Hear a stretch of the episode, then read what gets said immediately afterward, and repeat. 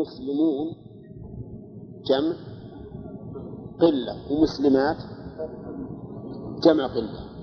ويكون فيما كان على وزن أفعلة أفعل فعلة أفعال.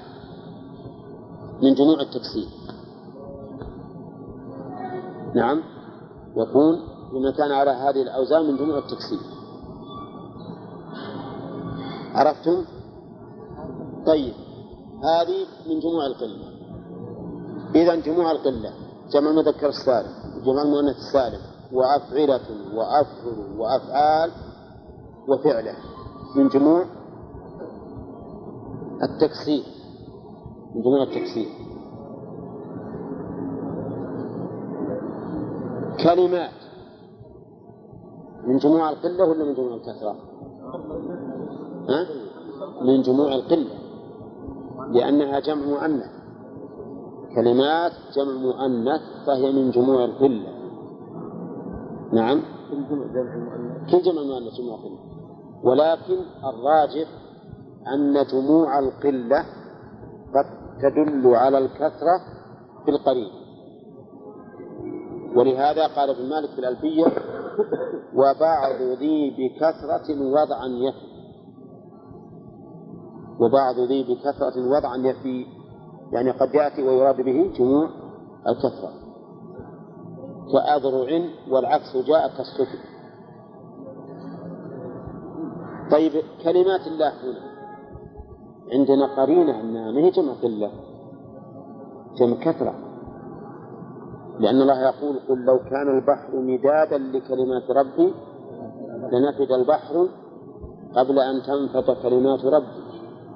ولو جئنا بمثله مددا آية أبلغ من هذه ولو أن ما في الأرض من شجرة أقلام كل الأشجار بريت وجعلت أقلام.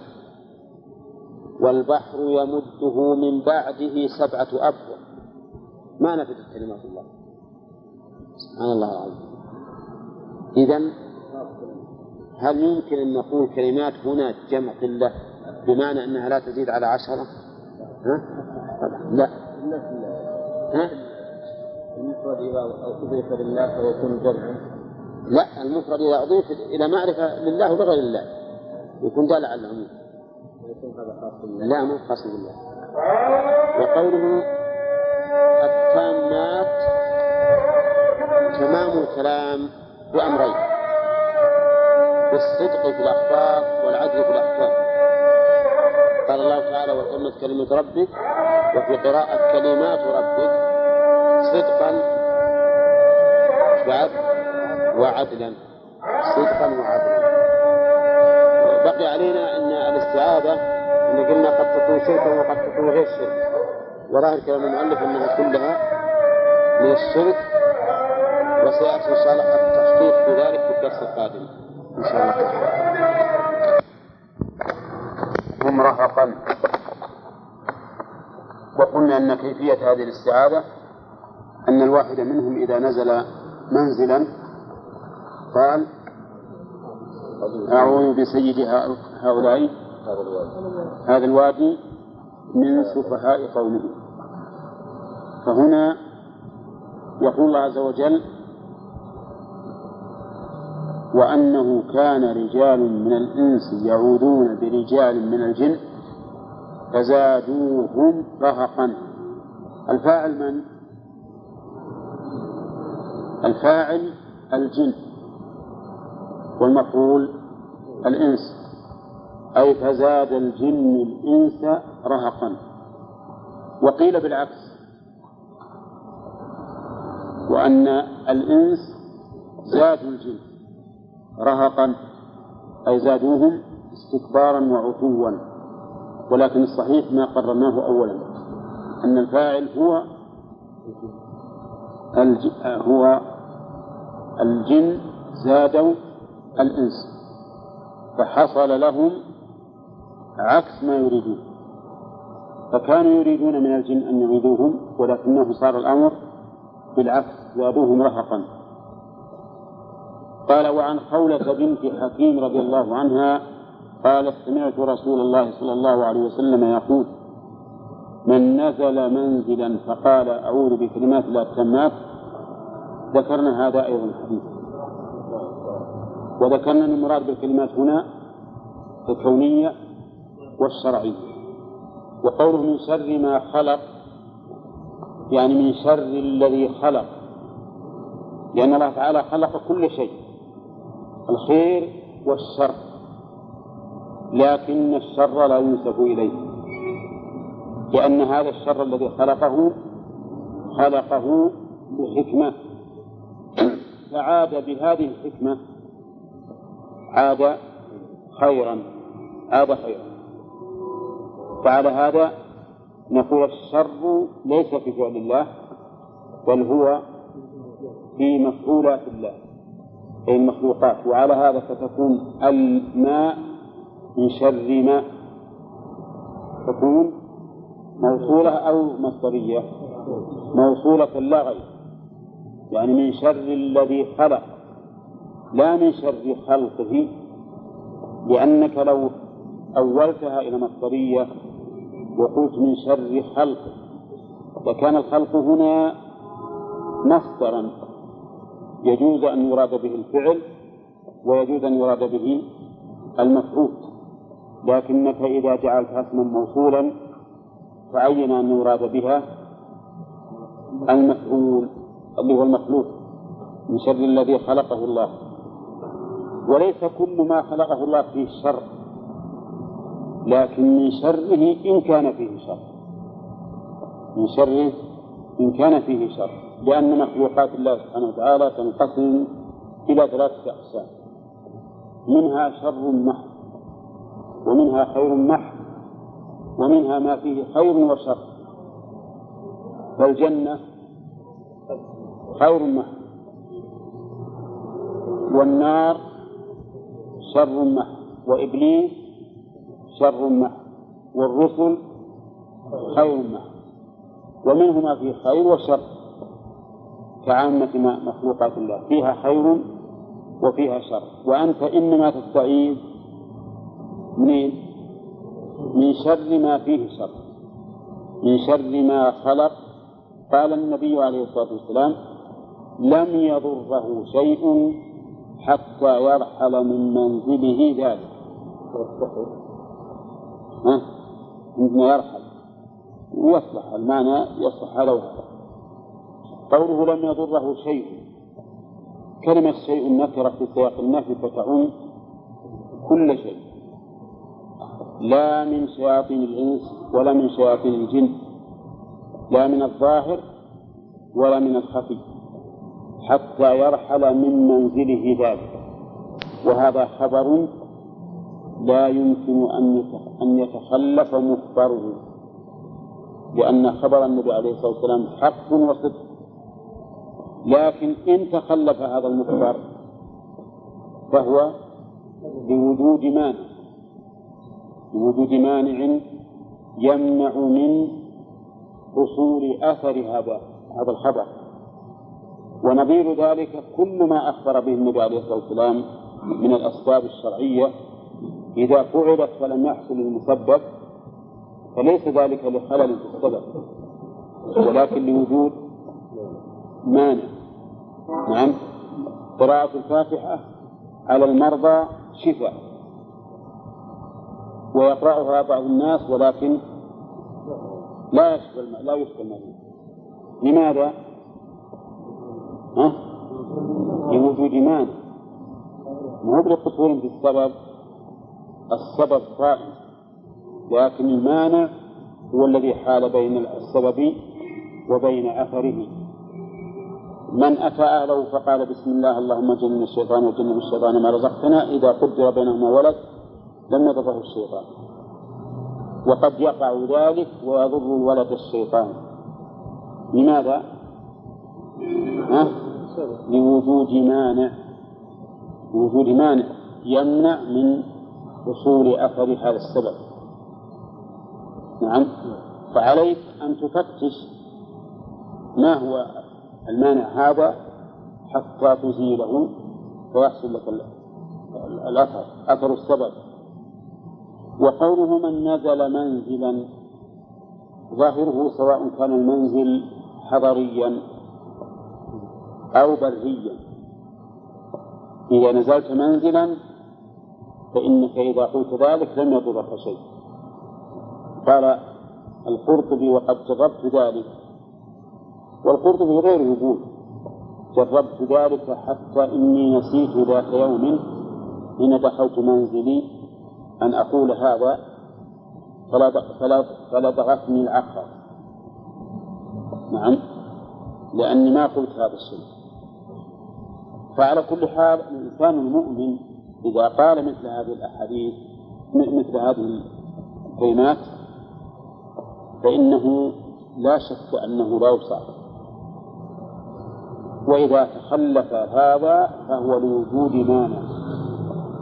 الشاهد من هذا الحديث قوله أعوذ بكلمات الله. والمؤلف يقول في الترجمة الاستعاذة بغير الله. وهنا استعاذ بالكلمات.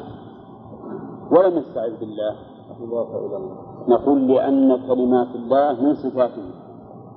ولهذا استدل العلماء بهذا الحديث على أن كلام الله من صفاته غير مخلوق. من صفاته غير مخلوق لأن الاستعاذة بالمخلوق لا تجوز. ولو كانت ولو كانت الكلمات مخلوقة. ها؟ ما أرشد النبي عليه الصلاة والسلام إلى الاستعاذة بها. لم يرشد إلى الاستعاذة بها. إذا فقول المؤلف الاستعاذة بغير الله يعني أو صفة من صفاته. يقال في المريض يقول المريض إذا تألم من شيء ووضع يده عليه أعوذ بعزة الله وقدرته من شر ما أجد وأحاذر أعوذ بعزة الله. قال بالله بعزة الله لكن العزة صفة. صفة من الصفات وصفات الله تعالى غير مخلوقة. ولهذا يجوز القسم بالله ويجوز القسم بصفة من صفاته لأن صفات الله سبحانه وتعالى غير مخلوقة إذا مقدر عليه. ها؟ إذا مقدر عليه أن يقدر مقدر الله ما يقدرها الله مع وجود هذا السبب. أصل كون الإنسان يقول هذا السبب مكتوب وكونه يمنع من من الضرر مكتوب فإذا فعل ما كتب له بفعل السبب تخلف الضرر كل شيء مكتوب يعني. لكن إذا كان الله قد كتب عليه أن تلدغه حية فإنه لا يقول هذا الذكر أو يقوله ولكنه يحصل مانع. إذا حصل لهم شيء يصير يعني ما يضر. ما يضر. إذا ما ما ما ينافي الحديث. لأن الرسول يقول لم يضره شيء. وما قال لم يصبه شيء. لم يضره. فقد يصيبه ولا يضره. نعم. تقدم لنا القسم بآيات الله. وأظنكم تذكرون هذا. وقلنا إن أراد بالآيات الشرعية فصحيح. وإن أراد بها الكونية فليس بصحيح. ولكن غالب العوام يريدون بها الآيات الشرعية أو الآيات الشرعية لأنه ما يخطر عندما يقول أقسم بآيات الله إلا أنه يريد بذلك القرآن. هنا ولكل امرئ ما نوى. وقيل بالاستعاذة بالمخلوق المعروف عند أهل العلم أن الاستعاذة بالمخلوق ما تكون وأنها من الشرك. أنها لا تجوز وأنها من الشرك كما نقل ذلك شيخ الإسلام ابن تيمية وغيره. وقال إنه لا يجوز الاستعاذة بمخلوق عند أحد من الأئمة. ولكن هذا ليس على إطلاقه بل مرادهم بما لا مما لا يقدر عليه إلا الله. الاستعاذة مما لا يقدر عليه الله هذا ما تكون بمخلوق. لأنه لا يلجئك لا, لا, لا يعصمك من الشر الذي لا يقدر عليه إلا الله إلا من؟ إلا الله. كذلك الاستعاذة بمخلوق فيما لا ينفع. مثلا لو تستعين بصاحب قبر فهذا لا لا, لا ينفع ولا يجوز. لكن الاستعاذة بمخلوق فيما يقدر عليه هذا لا بأس به. وقد أشار إلى ذلك الشارح سليمان بن عبد الله في تيسير العزيز الحميد. وهو أيضا مقتضى الأحاديث الواردة كما في صحيح مسلم لما ذكر النبي عليه الصلاة والسلام الفتن. قال فمن وجد من ذلك ملجأ فليعذ به فليعذ به. وهذا صريح بأنه يعود بأي شيء بغير الله بمخلوق لكنه يلجئه وكذلك في قصة الذين يستعيذون بالحرم وبالكعبة وما أشبه ذلك. وكذلك في قصة الرجل الذي استعاذ بأم عاد بأم سلمة والمرأة التي عادت بالنبي عليه الصلاة والسلام. وأشياء كثيرة من هذه النصوص كلها تدل على أن الاستعاذة بالمخلوق فيما يقدر عليه لا بأس به لأنه من الشرك لكن تعليق القلب بالمخلوق وكونه لا يلجأ إلا إلى هذا المخلوق في كل ما يصيبه لا شك أن هذا من الشرك. ولا يجوز. إنما أنك تستعين في بعض الأفراد المسائل الواقعة عليك في من في من يقدر على عصمتك منها هذا لا بأس به. نعم؟ وهذا ما تقتضيه النصوص. وعلى هذا فكلام الشيخ رحمه الله في قوله إن الأئمة لا يجوزون استعاذه المخلوق مقيد بما إيش؟ بما لا يقدر عليه إلا الله. مقيد. ولولا أن النصوص وردت به لأخذنا الكلام على إطلاقه. وقلنا إنه لا يجوز الاستعاذه بغير الله مطلقا. ولكن ما دام النصوص قد وردت به وهو أيضا مقتضى مقتضى النظر. إذ أن كونك تلتجئ إلى شخص يلجئك من هذا الأمر هو في الشرك هذا. أه؟ ما في الشرك. أنا مثلا لحقني أناس قطاع طريق. فعذت بإنسان. قلت منهم؟ ما في الشرك ولا في من الشرك لكن الشرك إنك تعلق قلبك ورجاءك وخوفك وتوجه جميع أمورك إلى شخص معين تجعله ملجأ فإن هذا لا يكون إلا لله. أو تستعين بمن لا يعيدك معتقدا أنه يعيدك كالاستعاذه بمن وأصحاب القبور. نعم. أو تستعين بمن لا يستطيع أن يعيدك من أمر وانت تعتقد أن له سرا يستطيع به أن يعيدك منه. فهذا كل من الشرك الربوبية ولا يجوز. نعم. يكون جنس المخلوق يستطيع أن يعيد. نعم. لكن هذا يعين إذا يستطيع. هذا ما يجوز. لأن هذا عبث عبث ولولا أن عندك اعتقاد أن هذا عنده أمر سري يستطيع ما تستعيد منه لو أن واحدا سطع عليه رجل قوي وذهب يستعين بصبر.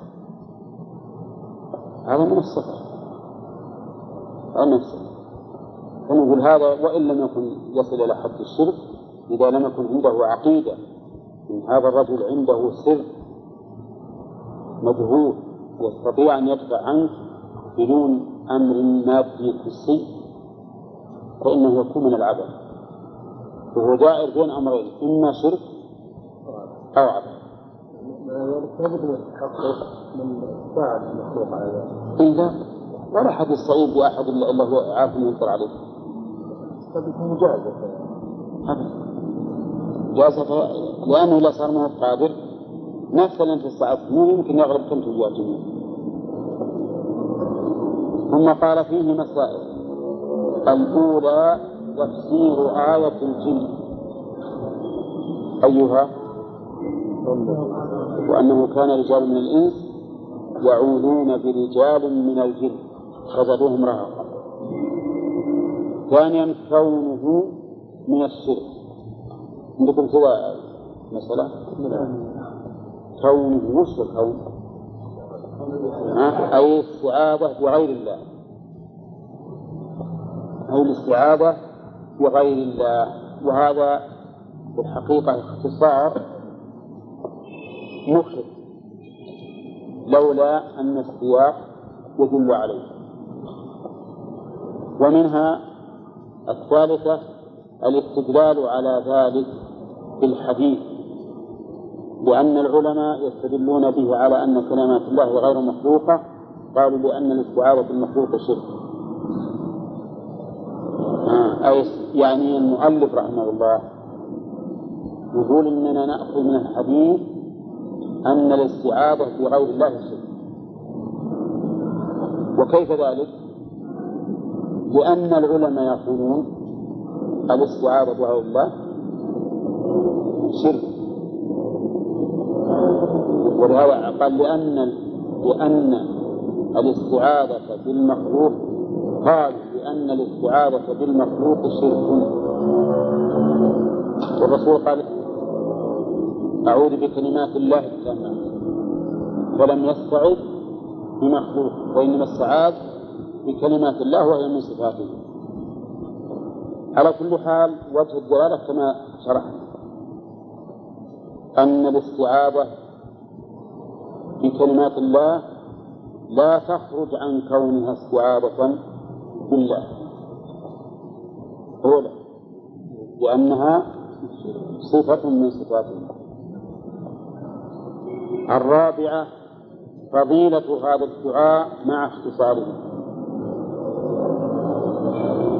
وش فضيلته؟ يعني فائدته العظيمة. وهي أنه لا يضرك شيء ما دمت في هذا المنزل.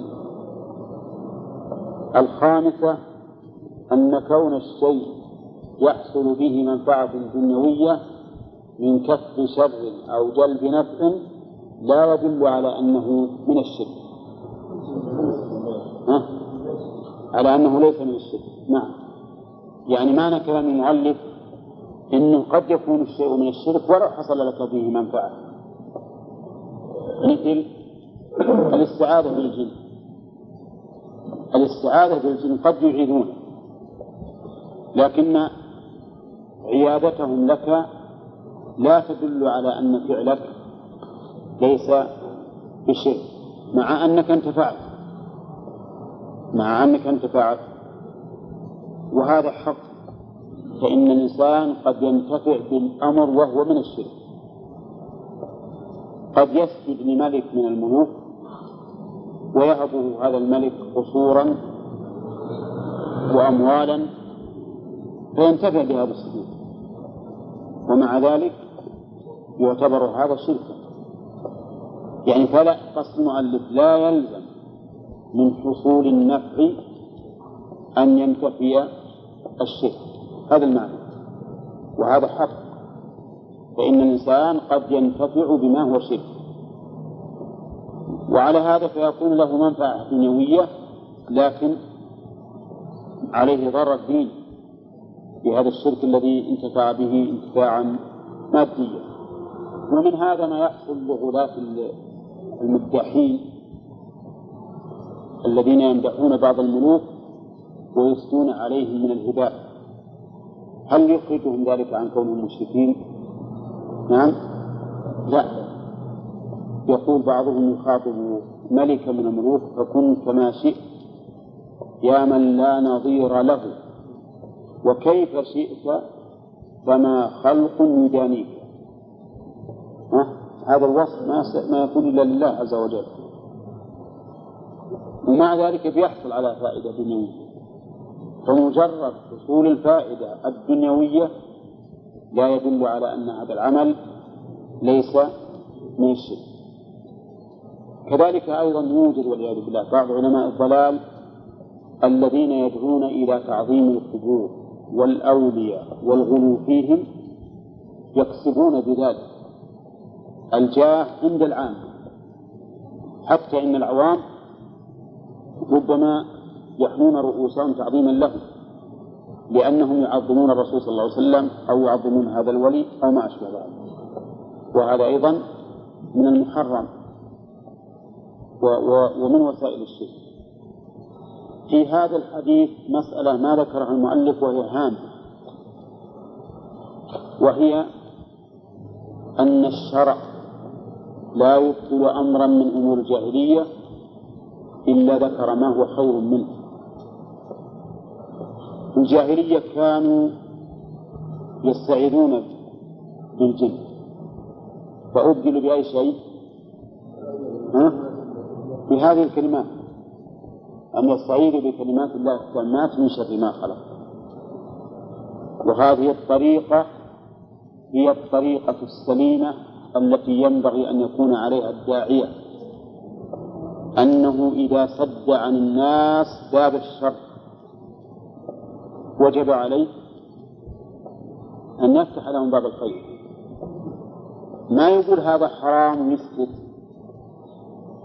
بل يقول هذا حرام ولكن افعل كذا وكذا. افعل كذا وكذا. وهذا له أمثلة كثيرة في السنة. بل وفي القرآن أيضا. وقد مر علينا في القرآن من مدة قريبة. ما هي؟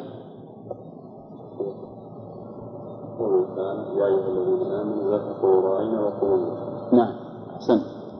يا أيها الذين آمنوا لا تقولوا راعنا وقولوا انظرنا نهاهم عن المحظور وفتح لهم باب المأمور.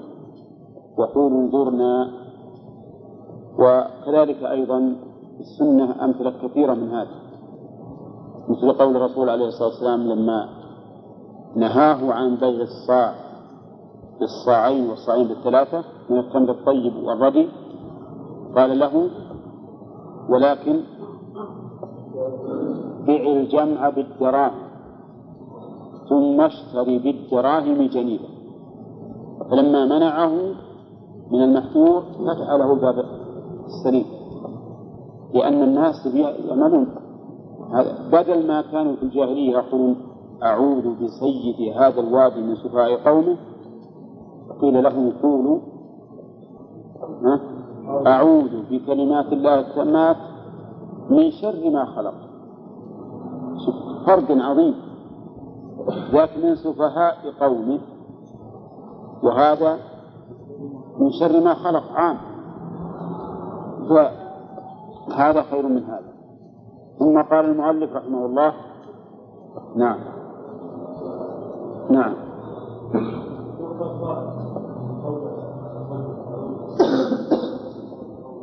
نعم. إذا قال إذا قال ذلك كنا نقول إن هذا مقرون بالاعتماد التام والرغبة والإقبال على هذا الجن على هؤلاء الجن ثم إنها أسباب خفية. ما نعلم هل لهذا القوم من سيد هذا الوادي من سيد أو لا. قد لا يكون لأهل هذا الوادي سيد. ثم قد يكون سيدا بالاسم بدون سيادة. فلسنا, فلسنا على علم من هذا الشيء. فالأمور الخفية هذه تعتبر كالمعدوم. ثم قال باب من الشرك أن يستغيث بغير الله أو يدعو غيره. باب من الشرك من هذه للتبعيض. فيدل على أن الشرك لا يختص بهذا الأمر. أولا ولسنا ببعيد عن الباب الذي قبله. من الشرك الاستعاذة بغير الله. طيب. قول أن يستغيث بغير الله. الاستغاثة طلب الغوث وهو إزالة الشدة. ومنه ما يقول العوام للاستسقاء يسمونه استغياث. لا بعد يجيبون يزول استغياثة هي استغاثة بالحقيقة لأنه يطلب فيها الغوث من الله عز وجل. اللهم أغثنا. اللهم أغثنا. فالاستغاثة طلب الغوث. والغوث إيش؟ إزالة الشدة. وقول المؤلف من الشرك الاستغاثة أن يستغيث بغير الله. هذا أيضا ليس على إطلاقه. فإن طلب الشدة ممن يقدر على إزالتها ليس ليس من باب الشرك. ليس من باب الشرك. ولهذا قال الله تعالى فاستغاثه الذي من شيعته على الذي من عدوه. لكن إذا استغاث الإنسان بما لا يقدر عليه بما آه، إذا استغاث الإنسان بأحد فيما لا يقدر عليه إلا الله فهذا من الشرك بلا شك. ثم لاحظ أيضا أنك إذا استغثت بمخلوق يقدر على إغاثتك فإنه يجب عليك تصحيحا لتوحيدك أن تعتقد بأن هذا الذي استغثت به مجرد سبب وأنه لا تأثير له مباشر في إزالة الغوث مجرد سبب فقط لأنك لو تعتقد أن له صلة مباشرة في إزالة الغوث ربما تعتمد عليه وتنسى خالق هذا السبب. تنسى الخالق وتعتمد على المخلوق وهذا لا شك أنه يخدش في كمال التوحيد. وقوله أو يدعو غيره أو يدعو غيره. هذا أيضا الدعاء لا شك أنه من العبادة كما قال النبي عليه الصلاة والسلام وكما قال الله تعالى وقال ربكم ادعوني أستجب لكم. إن الذين يستكبرون عن عبادتي سيدخلون جهنم داخرين. لكننا نقول فيه أيضا إن الدعاء ينقسم إلى قسمين. أحدها ما يقع عبادة فهذا لا شك في أن صرفه لغير الله شرك. والثاني ما لا يقع عبادة فهذا يجوز أن يوجه إلى المخلوق. قال النبي عليه الصلاة والسلام ومن دعاكم فأجيبوه. وقال إذا دعاك فأجبه. ولكن الدعاء الذي لا يكون إلا عبادة وهو المقرون بالرغبة والرهبة والحب والتضرع هذا لا يكون إلا لله سبحانه وتعالى.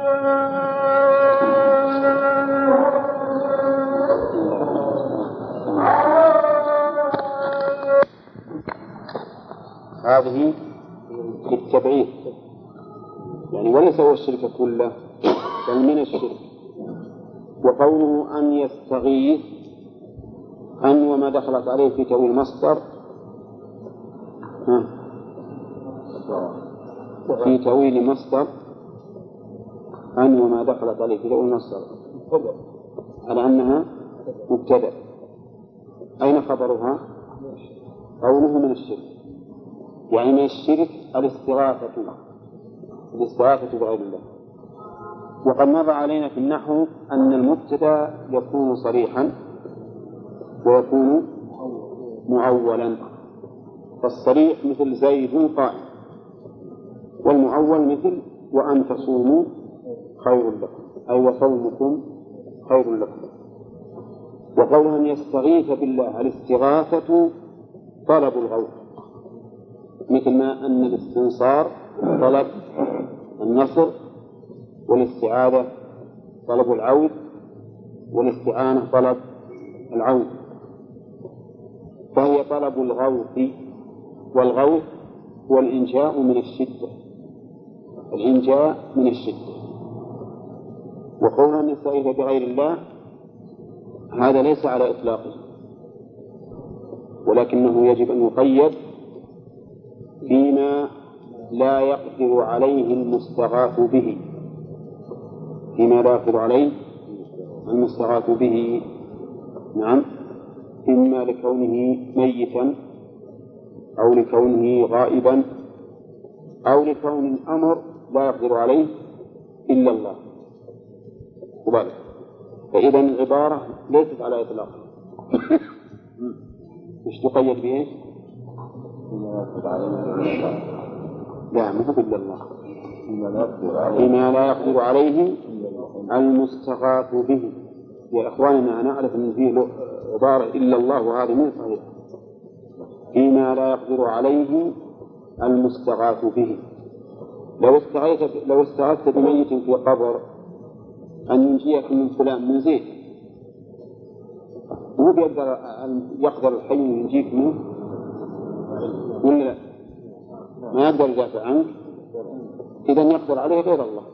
ومع ذلك استغاثتك صاحب القبر به استغاثتك بصاحب القبر يعتبر من الشرك. إذا في العبارة السليمة أن يستغيث بغير الله فيما فيما فيما لا يقدر عليه المستغاث به. فيما لا يقدر عليه المستغاث به. وأنت إذا استغاثت بحي لأمر ما يقدر عليه كما لو استغاثت به أن ينزل المطر. فهذا شرك. استغاثت بميت أن ينجيك من لص يهاجمه ها.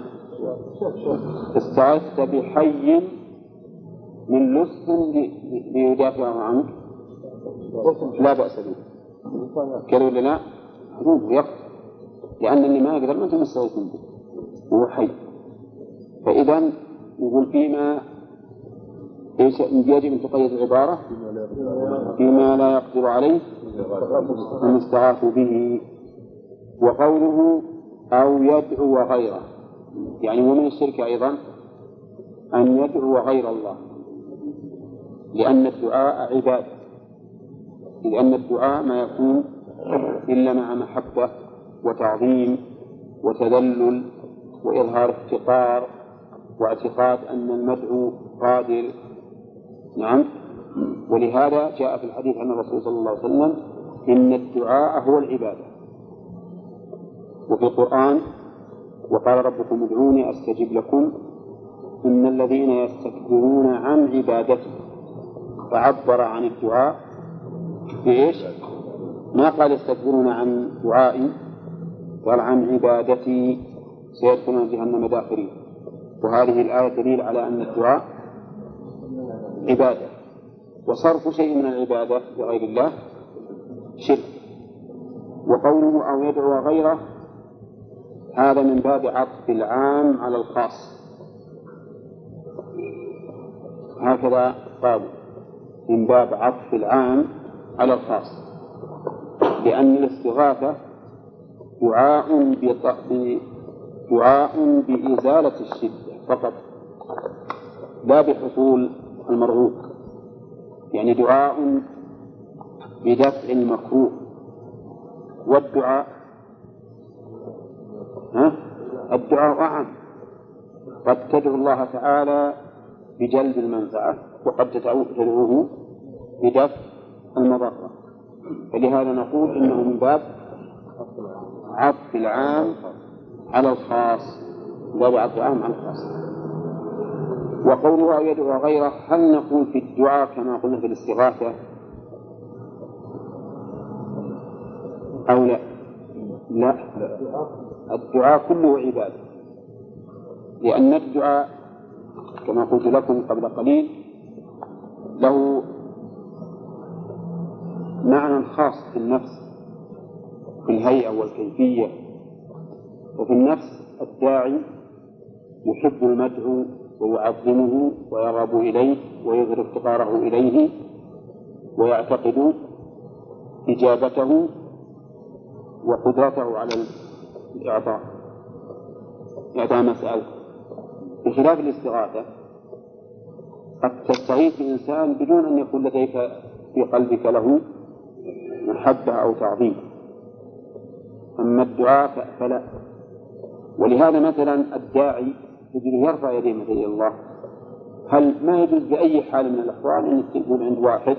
يا فلان أرجو من فضلك أن تعطيني كذا وكذا. يجوز ولا لا؟ تماما ما يجوز. ولذلك الدعاء ما في التفصيل. إنه من الشرك إذا دعوت غير الله. أما إذا أورد علينا مورد فقال أليس يجوز أن تقول لشخص أعطني مالا أتبلغ به في سفري. قلنا نعم يجوز هذا لكن هذا من باب الاستعانة. لأنك ما تدعوه رغبا ورهبا كما تدعو الله عز وجل. كذلك أيضا لو دعوت إنسان قلت يا فلان تعال أعني على حمل متاعي على دابتي. فهذا أيضا من باب الاستعانة. وأما قوله وإذا دعاك فأجبه إذا دعاك. فهذا ما هو بالدعاء الذي نريده هنا. إذا دعاك لأي شيء. إذا دعاك لوليمة أو نحو ذلك فأجب. وفرق بين الدعاء الذي يقع عبادة وبين مثل هذه الأمور التي يقصد بها الاستعانة أو مجرد طلب حضور المدعو أو ما أشبه ذلك نعم. نعم. معناه ما بعد يسمعها اصطلاح هذا شوي.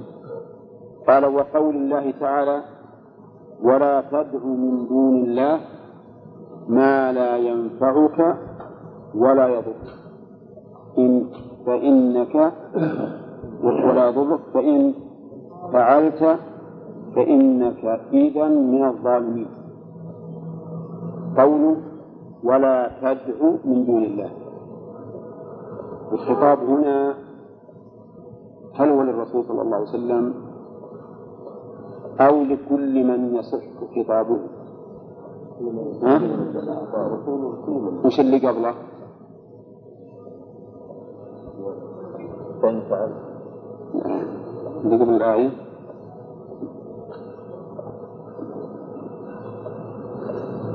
قل يا أيها الناس إن كنتم في شك من ديني فلا أعبد الذين تعبدون من دون الله ولكن أعبد الله الذي يتوفاكم وأمرت أن أكون من المؤمنين وأن أقم وجهك للدين حنيفا ولا تكونن من المشركين ولا تدع من دون الله ما لا ينفعك ولا يضرك ولا تدع من دون الله ما لا ينفعك وظاهر الآية الكريمة سياق يدل على أن الخطاب موجه إلى الرسول صلى الله عليه وسلم.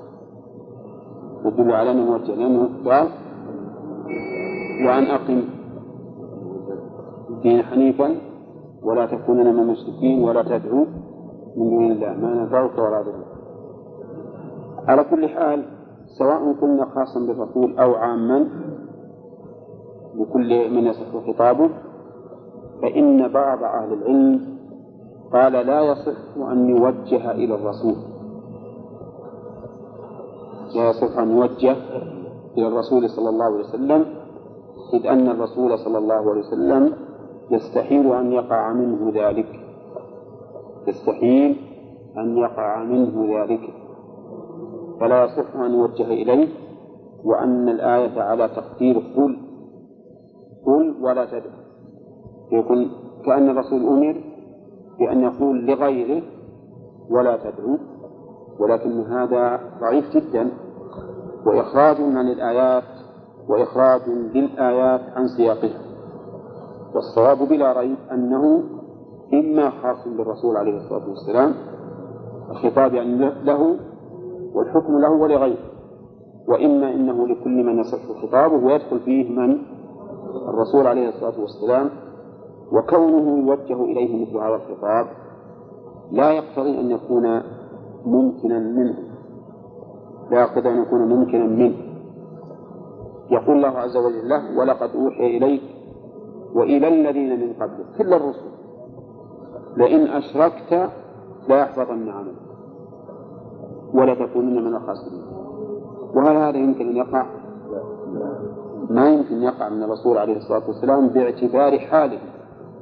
لا باعتبار كونه إنسانا وبشرا. نعم. لكن باعتبار حال ما يمكن يقع منه هذا الشيء. فإذا نقول إن هذا النهي يكون الحكمة منه أن يكون غيره متأسيا به. أن يكون غيره متأسيا به. فإذا كان مثل هذا النهي موجها إلى من لا يمكن منه باعتبار حاله فهو إلى من يمكن منه ها؟ من باب أولى. فهو إلى من من يمكن منه من باب أولى. واضح يا جماعة؟ فإذا ما يبقى في المسألة إشكال. ما لا يبقى في المسألة إشكال والأمر قد يفرض فرضا وإن كان لا يمكن وقوعه. قال ولا تدعو من دون الله تدعو الدعاء معناه طلب ما ينفع أو طلب دفع ما يضر هذا الدعاء. وهو نوعان كما قال أهل العلم دعاء عبادة ودعاء مسألة. دعاء العبادة معناها أنك تقوم بأمر الله. تقوم بأمر الله. لأن القائم بأمر الله اللي يصلي ويزكي ويصوم ويحج. لو سألناه لماذا تفعل هذا؟ لقال ها أريد الثواب والنجاة من العقاب. إذا ففعله متضمن لإيش؟ للدعاء. فعله متضمن للدعاء. أما دعاء المسألة فواضح. وكلاهما لا يجوز صرفه لغير الله. كلاهما لا يجوز صرفه لغير الله. واضح جماعة؟ طيب. وقوله من دون الله أي سواه. من دون الله أي سوى الله. وقوله ما لا ينفعك ولا يضرك ما لا ينفعك أي ما لا يجلب لك النفع. ولا يضرك قيل ولا يدفع عنك الضرر وقيل ولا يضرك لو غضب عليك لم يستطع الانتقام. لو غضب عليك لم يستطع الانتقام. وهذا هو الظاهر من من اللفظ. أو وقع الزي مشابها سواء قصدت أم لم تقصد فإنك ممنوع من هذا الأمر.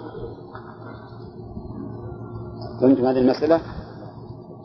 وهذه مسألة نص عليها شيخ الإسلام أيضا ابن تيمية على أن حصول التشبه لا يشترط فيه القصد فإنه يمنع منه وإن لم يقصده. لو أن الإنسان لبس لباس امرأة وهو رجل وقال أنا ما قصدت التشبه بالمرأة نقول وإن لم تقصد.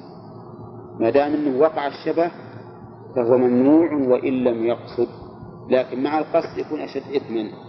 ولهذا الشيخ الإسلام محمد بن عبد الوهاب رحمه الله يقول ولو لم يقصد. العاشرة لا نذر في معصية. لا نذر في معصية.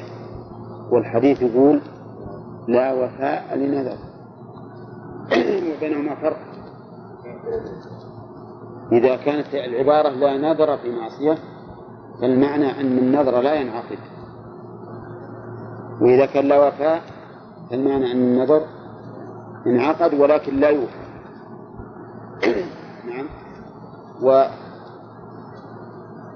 وقد ورد السنة بهذا وبهذا. فقد ورد بلفظ لا نذر في معصية الله. لا نذر في معصية الله. لكن لا نذر تحمل على أن المراد لا وفاء لنذر. لقول النبي صلى الله عليه وسلم في الحديث الصحيح المتفق عليه ومن نذر أن يعصي الله فلا يعصيه فقول من نذر أن يعصي دليل على أن النذر نعم ينعقد لكنه لا يقيم الحادية عشرة لا نذر لابن آدم فيما لا يملك مثل لا نذر لمعصية يعني لا وفاء لنذر فيما لا يملك ابن آدم ابن آدم. وقد ذكرنا لكم أن أن ما لا يملك يعود يشمل ما لا يملكه شرعا وما لا يملكه قدرا.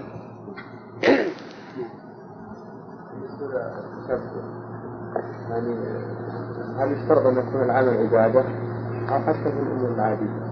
لا في الأمور العادية. ولهذا قالوا يحرم تشبه بالكفار في لباس وغيره. مثل. مثل إيش؟ المأكولات مثل أكل الملاعب. إي. ما قصد تشبه لكن هل هذا من خصائص الكفار؟ ما كان معروف عن المسلمين لكنها لا معروفة. معروفة من, من زمان الإمام أحمد. هنا. حتى عند الفقهاء ذاكرين كانوا يستعملون حتى المسلمين. هنا. وكذلك القوان اللي هو معروف. من زمن أنس رضي الله عنه. لكن مثلا إذا إذا إذا إذا أتينا بشيء من خصائصه اللي إذا شاف الإنسان قال هذا طعام كفار أو هذه أواني كفار. إحنا ما نتشفى فيه فيه. ولكنه إذا شاع هذا الشيء بالقوة وانتشر وصار لا فرق فيه بين المسلمين وغيرهم صار التشبه. فمثلا اللي يسمونها البنطلون ما كان معروف في الأول لكنه الآن ها، انتشر صار شاملا للمسلمين والكفار من السراويل؟ ها؟ السراويل؟ إي لكن سراويل يكون عليها قميص. يكون عليها قميص أو رداء. ما عليها إي نعم مو سراويل. نعم. ها؟ لا لا. لكن يكون عليها قميص أو رداء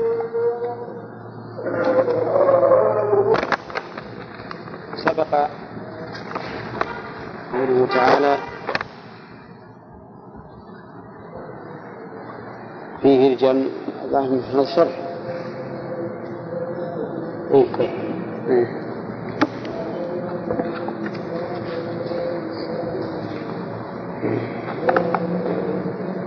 قوله تعالى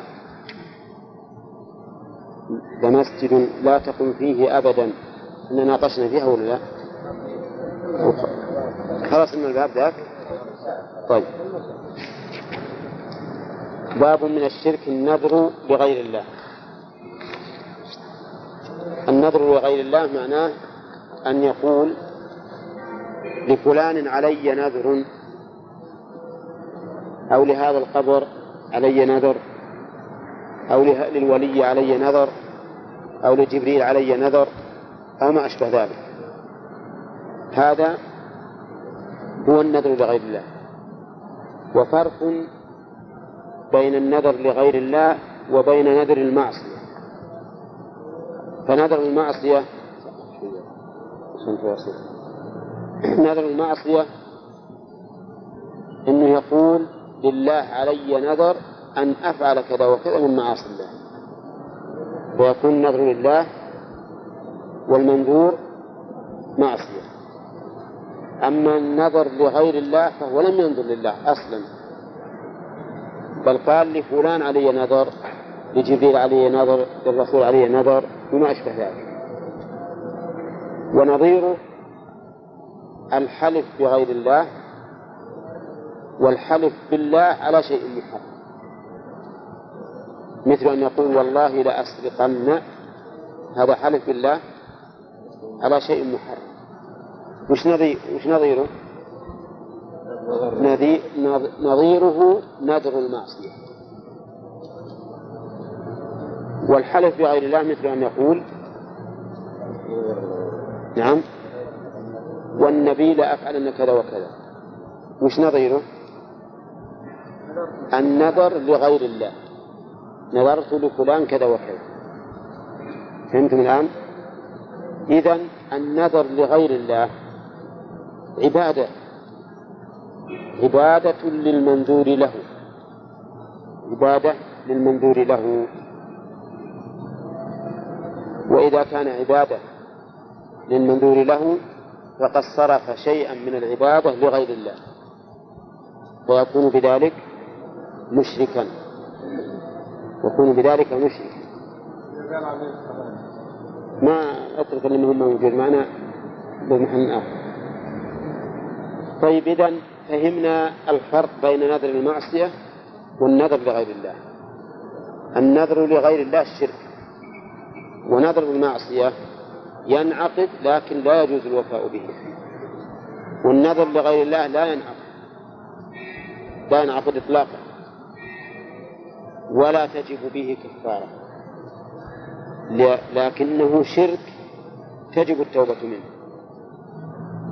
مثل الحلف بغير الله ينعقد ولا لا؟ ما ينعقد ولا في كفارة والحلف بالله على فعل المعصية. ينعقد وفيه وفيه الكفارة. إذا خالف. أظن اتضح تمام. طيب.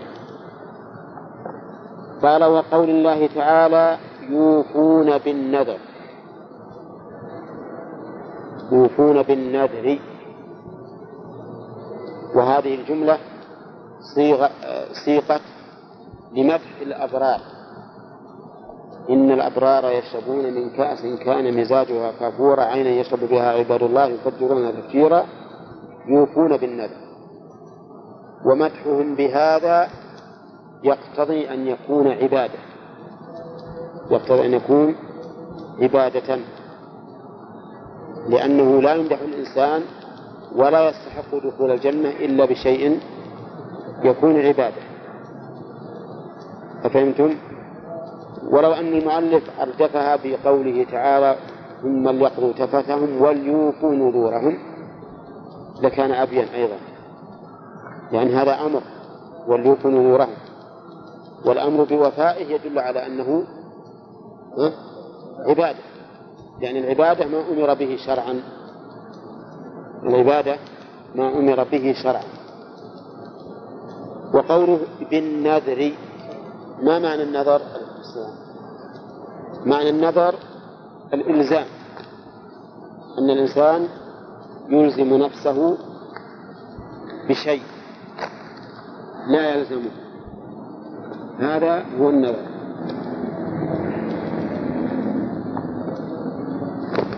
طيب وجه استدلال المؤلف بالآية على أن النذر من الشرك أن الله تعالى أثنى عليهم بذلك وجعله من الأسباب التي بها دخلوا الجنة. ولا يكون سببا يدخل الجنة إلا وهو عبادة. فيقتضي أن صرفه لغير الله من الشرك. قال وقوله وما أنفقتم من نفقة أو نذرتم من نذر فإن الله يعلمه. قوله ما أنفقتم. هذه ما شرطية. وأنفقتم فعل الشرط. ومن نفقة بيان لما في قوله ما أنفقتم. والنفقة معناه البذل بذل المال يسمى نفقة. قد يكون في سبيل الخير وقد يكون في سبيل غير الخير. وقوله أو نذرتم من نذر. معطوفة على قوله ما أنفقتم من نفق. وجواب الشرط قوله فإن الله يعلمه. وتعليق ذلك بعلم الله دليل على أنه محل جزاء. إذ لا نعلم فائدة لهذا الإخبار بالعلم إلا لترتب الجزاء عليه. وترتب الجزاء عليه يدل على أنه من العبادة التي يجازى عليه الإنسان. فهذا وجه استدلال المؤلف بهذه الآية. وقوله تعالى فإن الله يعلمه لأنه سبحانه لا يخفى عليه شيء. إن الله لا يخفى عليه شيء في الأرض ولا في السماء. أي نفقة تنفقها ولو كانت مثقال الذرة فإن الله يعلمه أي نذر تنذره فإن الله يعلمه وسيجازيك عليه. وجه الاستدلال أن الله ما أخبر أنه يعلمه إلا للتنبيه على أن فيه مجازات. إذ مجرد الإخبار بأن الله يعلم لا فائدة منه سوى أن أن, أن نعمل لهذا الذي يعلمه الله. طيب إذا فالنذر عبادة وصرف العبادة لغير الله شرك. صرف العبادة لغير الله تعالى من الشرك. قال وفي الصحيح عن عائشة رضي الله عنها. الصحيح أي الصحيحين؟ البخاري. هنا البخاري. وقد يراد بالصحيح صحيح مسلم. قد يراد به صحيح مسلم. ولكن المراد به هنا صحيح البخاري. وقد يراد بالصحيح الحديث الصحيح سواء في البخاري أو مسلم أو غيره. لكن هذا يرجع إلى تتبع هذا الحديث أين يوجد؟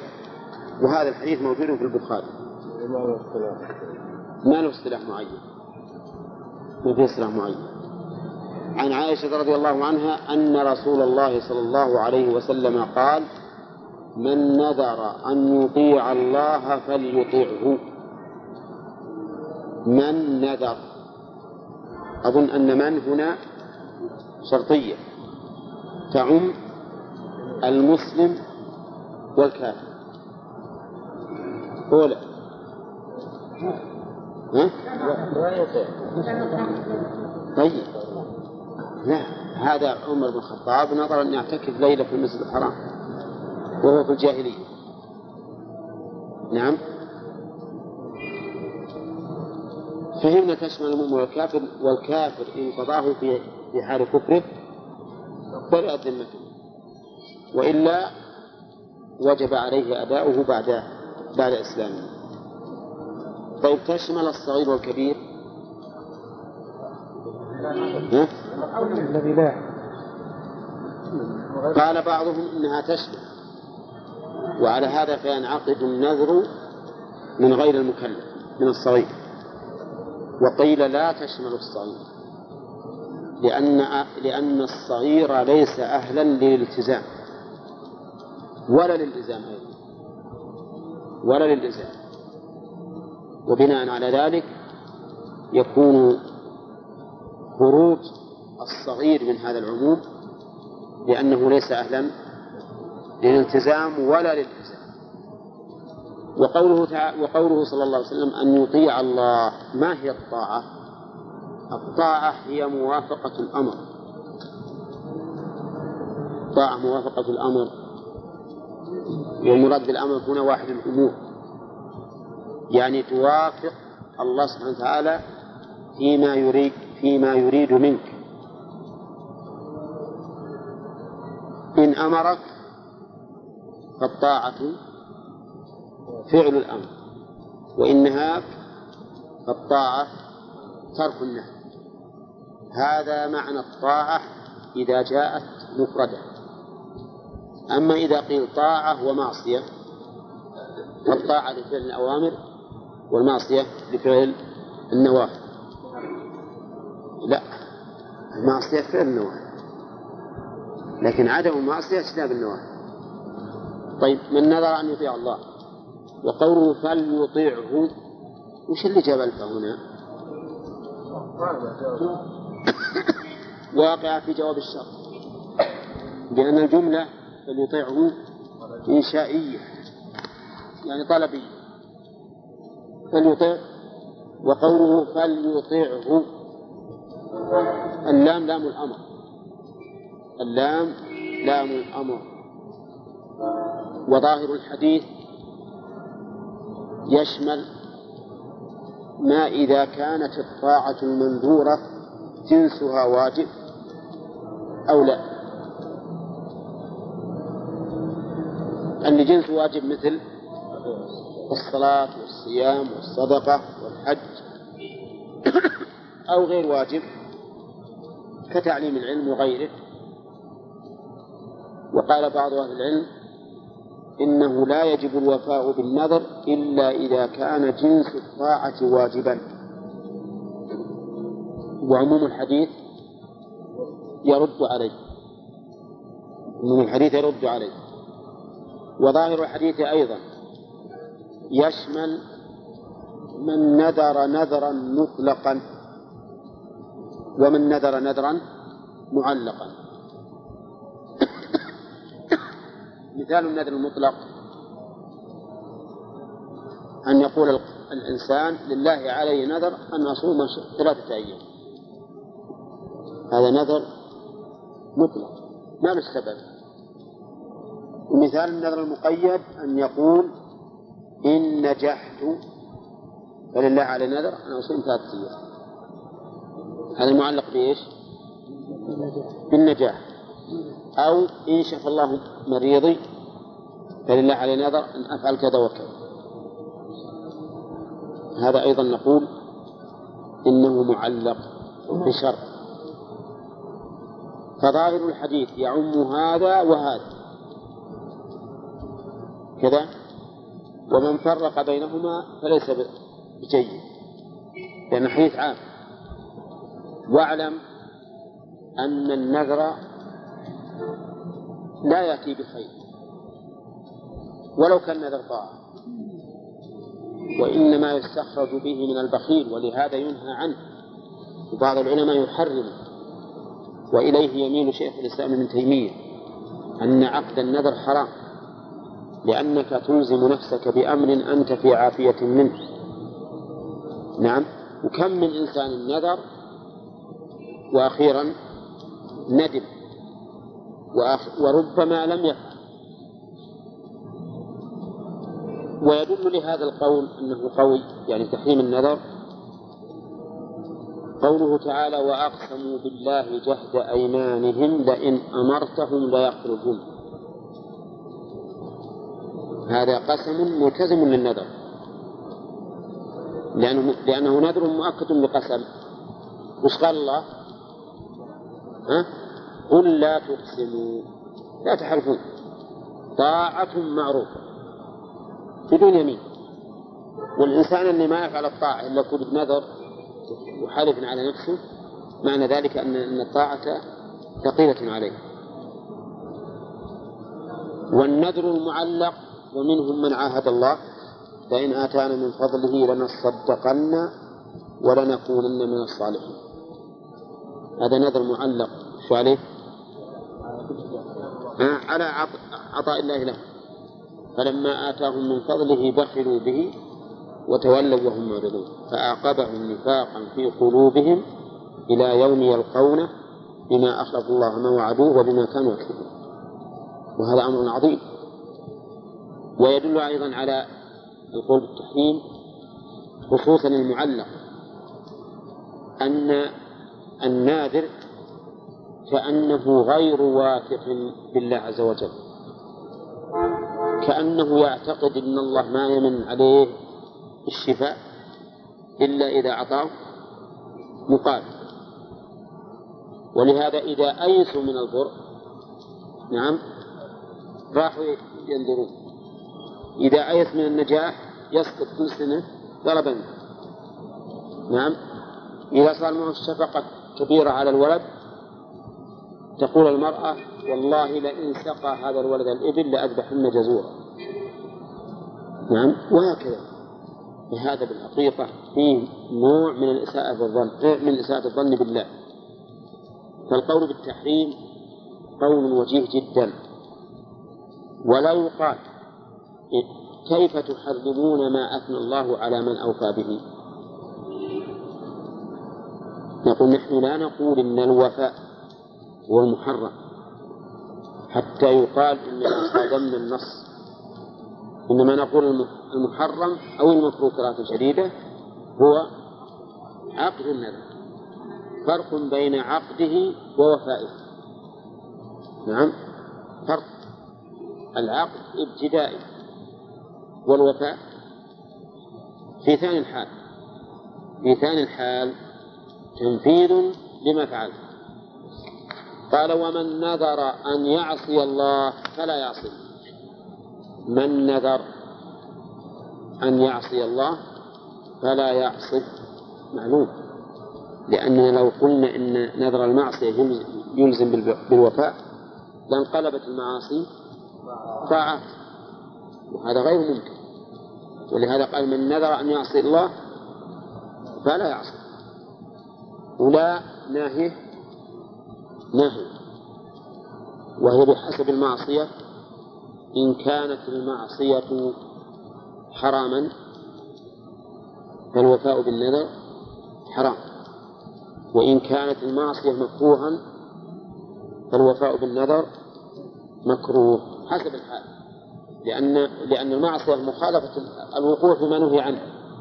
المعصية الوقوع فيما نهي عنه والمنهي عنه كما تعرفون ينقسم عند أهل العلم إلى قسمين. منهي عنه نهي تحريم ومنهي عنه نهي تنزيه. إي نعم. يطلق يطلق عليه معصية. لكنها معصية ليس فيها إثم. طيب إذا من نذر أن يعصي الله فلا يعصي. كذا؟ والنذر ينعقد ولا ما ينعقد؟ لا ينعقد. ولهذا قال من نذر أن يعصي فلا يعصي. ولو قال من نذر أن يعصي الله فلا نذر له. لكان ما ينعقد. لو قال فلا يعصي دليل على أنه منعقد لكن لا ينفذ. ينعقد ولكن لا ينفذ. وإذا انعقد فهل تلزمه كفارة؟ ولا ما تلزمه؟ اختلف فيها أهل العلم وفيها روايتان عن الإمام أحمد. فقال بعض العلماء إنها لا تلزم الكفار. واستدلوا بما سبق. لا وفاء لنذر في معصية الله. وبهذا الحديث أيضا. ولم يذكر النبي عليه الصلاة والسلام كفارة. ولو كانت واجبة لذكرها لذكرها ولكن القائلين بوجوب ذلك يقولون إن الرسول ذكر في حديث آخر. غير الحديثين. أن كفارته كفارة يمين. كفارة نذر المعصية كفارة يمين. وكون الأمر لا يذكر في حديث لا يقتضي عدمه. عدمه. فعدم الذكر ليس ذكرا للعدم. نعم لو قال الرسول لا كفارة لو قال لا كفارة صار في الحديث تعارض وحينئذ نطلب الترجيح. لكن الرسول ما نفى سكت. والسكوت لا يعارض المنطوق. أما فهمت؟ طيب وأيضا من حيث القياس لو أن الإنسان أقسم ليفعلن محرما. قال والله لا أفعلن هذا الشيء وهو محرم. يفعل ما يفعل. يكفر. نعم يكفر. يكفر كفارة يمين مع أنه أقسم على فعل محرم. والنذر شبيه بالقسم. وعلى هذا فكفارته كفارة يمين. وأظننا في الباب السابق ذكرنا أن النذر ينقسم إلى أقسام. أولى نذر الطاعة ونذر المعصية ونذر المباح. نعم. وما جرى مجرى اليمين. نعم ما جرى مجرى اليمين وهو نذر المباح ونذر اللجاج. نذر المباح ونذر اللجاج. وقلنا إن ما جرى مجرى اليمين يخير الإنسان بين فعله وكفارة يمين. ونظر الطاعة يجب الوفاء به ونظر المعصية لا يجوز الوفاء به. نعم إلا إذا كان كراهة تنزيه فهو يكره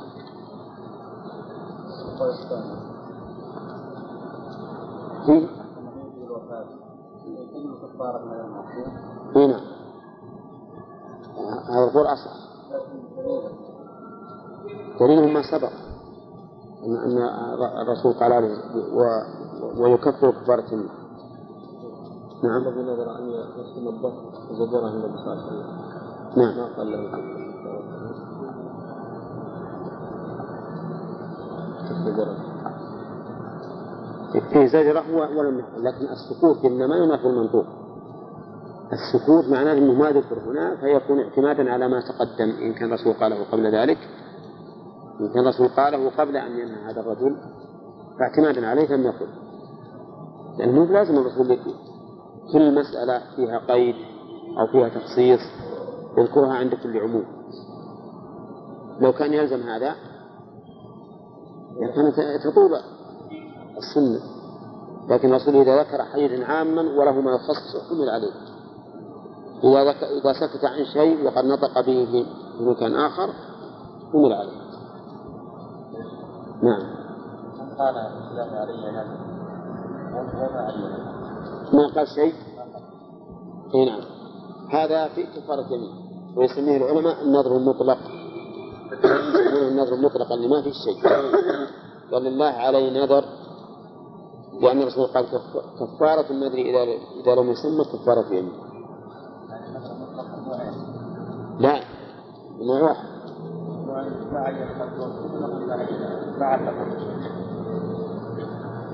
لا لا. لأن هذا نذر فقط صيغة نذر لله علي نذر ما ذكر المنذور وهذا أما أما الذي ما ذكر له ما ذكر ما ذكر له سبب هو ذكر المنذور قال لله علي نذر أن أتصدق أن أصوم. ذكر المنذور أما هذا ما ذكر بس صيغة النذر فقط. ما يرجع لأن الرسول قال إذا لم يسمى. والنظر ما ينعقد بالنية ولا ولا ولا يوصف بالنية. قال فيه مسائل الأولى وجوب الوفاء بالنذر. وهذا الذي قال المؤلف مو على الإطلاق. ليس على الإطلاق. لماذا العقيل المؤلف يقول وجوب الوفاء بالنذر. وعلى إطلاقه. كيف؟ لا هي ذكر عضو. ذكرها في الثالث.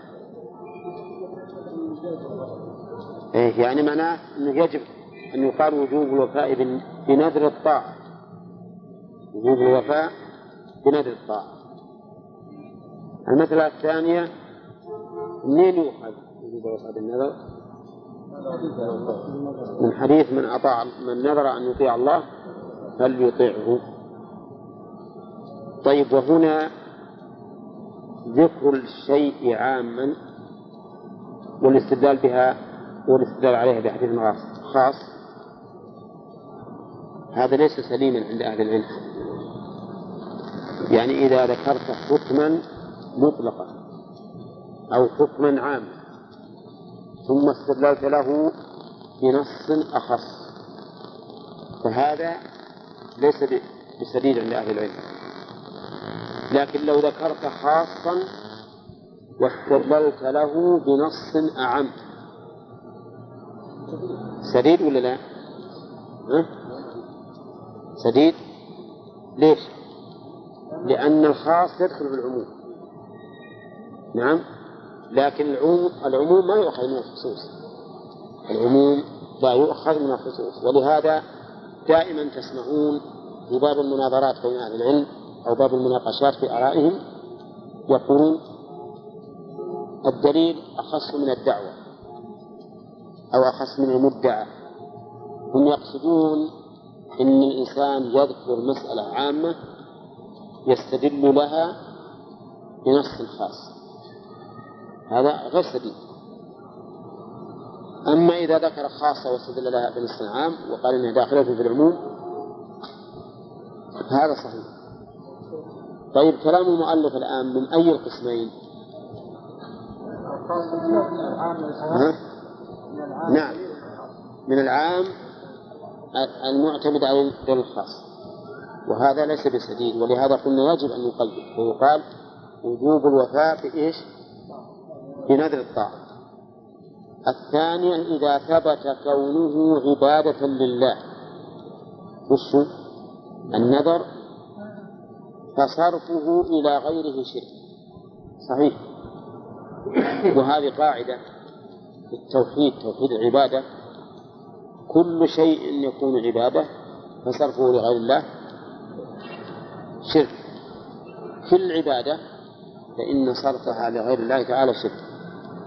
الثالثة أن نذر المعصية لا يجوز الوفاء به. يؤخذ من أين؟ من الحديث من نذر أن يعصي الله فلا يعصي. ثم قال المؤلف باب من الشرك الاستعاذة بغير الله. قوله باب من الشرك من هذه التبعيض. يعني ليس كل الشرك بل من. الاستعاذة بغير الله. وهذه الترجمة ليست على على إطلاقها. لأنه إذا استعاذ بشخص مما يستطيعه إذا استعاذ إذا استعاذ بشخص مما يستطيعه فإنه لا بأس به. كالاستغاثة ما تكون إلا لله نعم ولو استغاث بأحد فيما يقدر عليه فكان جائزا. نعم. يقول من الشرك؟ الاستعاذة بغير الله وقول الله تعالى وأنه كان رجال من الإنس يعوذون برجال من الجن فزادوهم رهقا. من عندي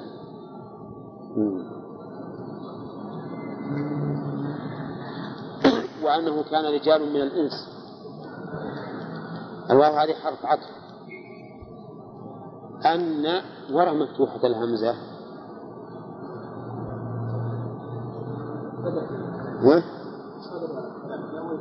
إيه في أول الكلام تكسر. تفتح بالابتداء؟ لا. ابن مالك ما قال هذا.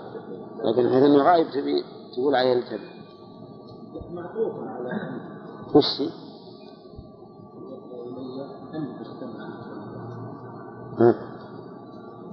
وأن وش اللي فات؟ وش اللي فات؟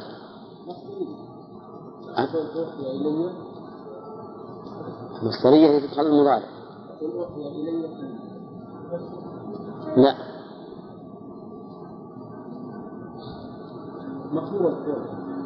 نقول قولك مقصود قال إني عبد الله. ولو ما بشر.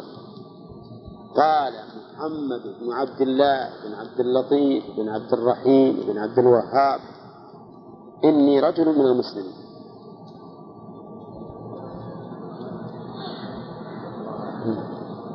ابن مالك قال ان قاعدة يا جماعة. وهي وهمزة إن نفتح لسد مصدر مسدها. ها؟ وفي زوجك هذا الضابط. قل أوحي إلي أنه استمع حولها إلى مصدر. قل أوحي إلي استماع نفر. قل أوحي إلي استماع نفر. طيب المعطوفات عليه مثله يعني ما أوحي إلي أنه كان رجال من الإنس يعوذون برجال من الجن. وقوله سبحانه وتعالى كان رجال من الإنس. الجار والمجرور هذه صفة لرجال لأن رجال نكرة. والنكرة ما يأتي بعدها يكون صفة لها. يعوذون برجال هذه جملة يعوذون خبر كان. خبر كان وقول يعوذون يقال عاذ به ولاذ به. لاذ وعاذ. فعاذ مما يخاف. ولاذ فيما يؤمن. هذا الفرق بينهم العياذ واللياذ. العياذ منين؟ مما يخاف. واللياد فيما يؤمل فيما يؤمل وعليه قول الشاعر يخاطب ممدوحه ولا يصح ولا يصح إلا لله اللي هو يا من ألوذ به فيما أؤمله ومن أعوذ به مما أحاذره. ومن أعوذ به مما أحاذره. شوف فيما أؤمل هذا ما يرجى. إيش قال فيه؟ ألوذ به مما أحاذر يعني مما أخاف. قال فيه أعوذ به. نعم. ومن أعوذ به؟ مما أحاذره لا يجبر الناس عظما أنت كاسره ولا يفيضون عظما أنت جابره. هذا يصلح للآدمي. ها؟ هذا ما يصلح إلا, لله عز وجل. المهم إني أقول الفرق بين العياذ واللياذ أن اللياذ فيما يؤمل ويرجع والعياذ مما يحذر ويخاف. قال يعوذون برجال من الجن يعني أنهم يلتجئون إليهم في مما يحذرون يلتجئون إليهم مما يحذرون. يظنون أنهم يعيذونهم ولكن ماذا يكون فزادوهم رهقا يعني خوفا وذعرا. انفعوهم ولا لا؟ ما نفعوه. ولو استعاذوا بالله لأعاذهم. لكن هم والعياذ بالله لشدة خوفهم من الجن صاروا يعوذون بهؤلاء الرجال ولكن يزدادون خوفا وذعرا. يقولون إن الجاهلية العرب في الجاهلية إذا نزلوا في في وادي نادوا بأعلى أصواتهم أعوذ بسيد هذا الوادي من سفهاء قومه أعوذ بسيد هذا الوادي من سفهاء قومه ها؟ اللي توهم هذا وإن الجن بيتسلطون عليه ها؟ كيف؟ هو السفيه. إيش؟ هو السفيه. هو السفيه. لكنه يزداد ذعرا. يزداد ذعر. لو يشوف له الشجرة متحركة قال هذا الجن جاء. نعم. ثم لا يقر له قرار لكن لو قال كما أمر الرسول صلى الله عليه وسلم أو كما أشار إليه الرسول وأرشد إليه أعوذ بكلمات الله التامات من شر ما خلق. ها؟ ما ضره شيء حتى يرتحل من منزله. يرتحل من منزله. إذا هذه الآية تدل على أن الاستعاذة بالجن حرام ولا لا؟ حرام. الاستعاذة بالجن حرام. الدليل أن ما أنتجت إلا عكسا. هم يريدون الأمن لكن زادوهم خوفا وذعرا فزادوهم رهقا. شوف كلمة رهقا أشد من مجرد الذعر والخوف. كأنه مع ذعرهم وخوف كأن شيئا أرهقهم وأضعفهم. فصار ذعرا يصل إلى القلوب والعياذ بالله. وقوله برجال من الجن يستفاد من هذا أن للجن رجالا أولى لهم رجال نعم. ولهم إناث. ولهم إناث. وربما يجامع الرجل منهم الأنثى من بني آدم. ربما يجامع الأنثى من بني آدم. والعكس بالعكس. ربما يجامع الذكر من بني آدم أنثى من الجن. قال والله أنا ما ولدت.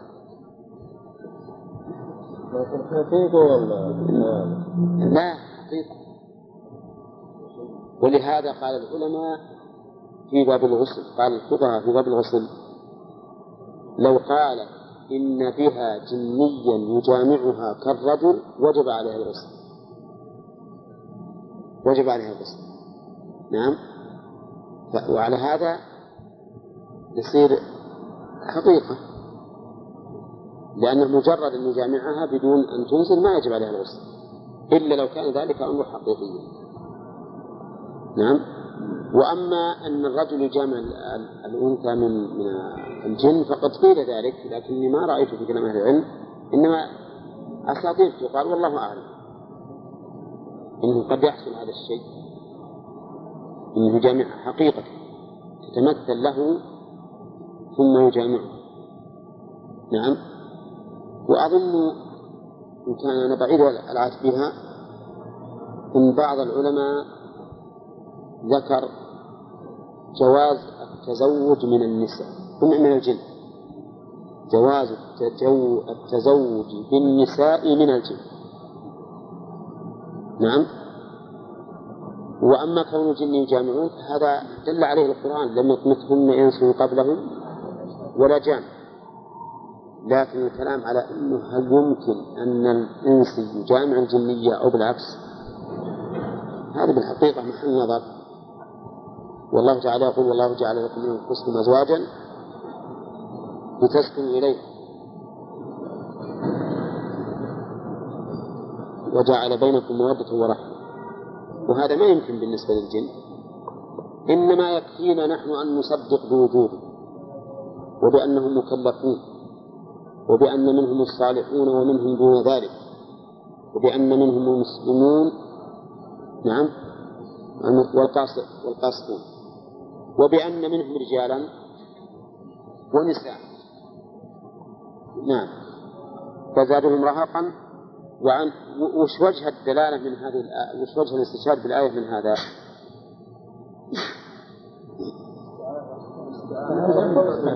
ها؟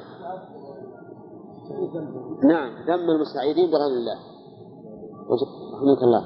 وجه ذلك ذم المستعيدين بغير الله.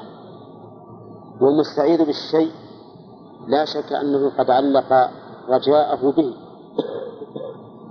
واعتمد عليه. وهذا نوع من الشرك. هذا نوع من الشرك. نعم.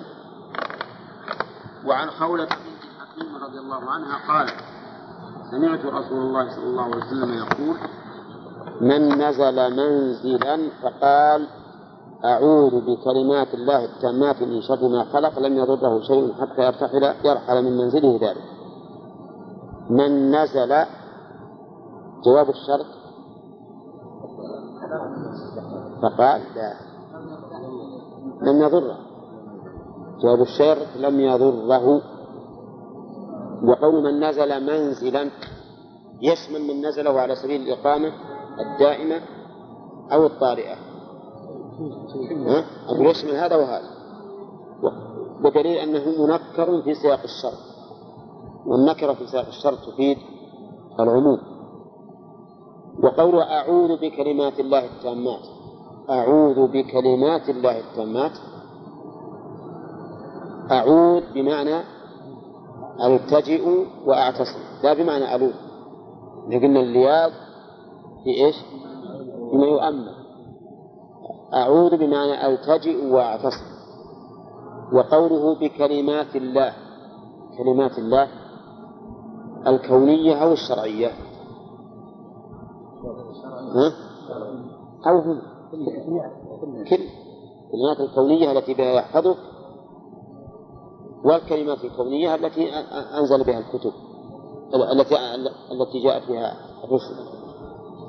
فهو يستعين بكلمات الله الكونية والشرعية وقوله بكلمات الله كلمات جمع كلمة تفيد الكثرة لأن الجمع يفيد التعدد. نعم؟ وهو هنا جمع قلة ولا جمع كثرة؟ ها؟ جمع قلة؟ كلمات كيف جمع؟ طيب وش معنى جمع القلة يا وليد؟ إذا أن يكون فيه يعني فوقه جمع الجمع جمع القلة ما دل على أقل من عشرة وجمع الكثرة ما دل على ما فوق ذلك. وقيل جمع الكثرة من ثلاثة إلى ما لا نهاية له. فيكون جمع القلة والكثرة يتفقان في الابتداء. نعم؟ ويختلفان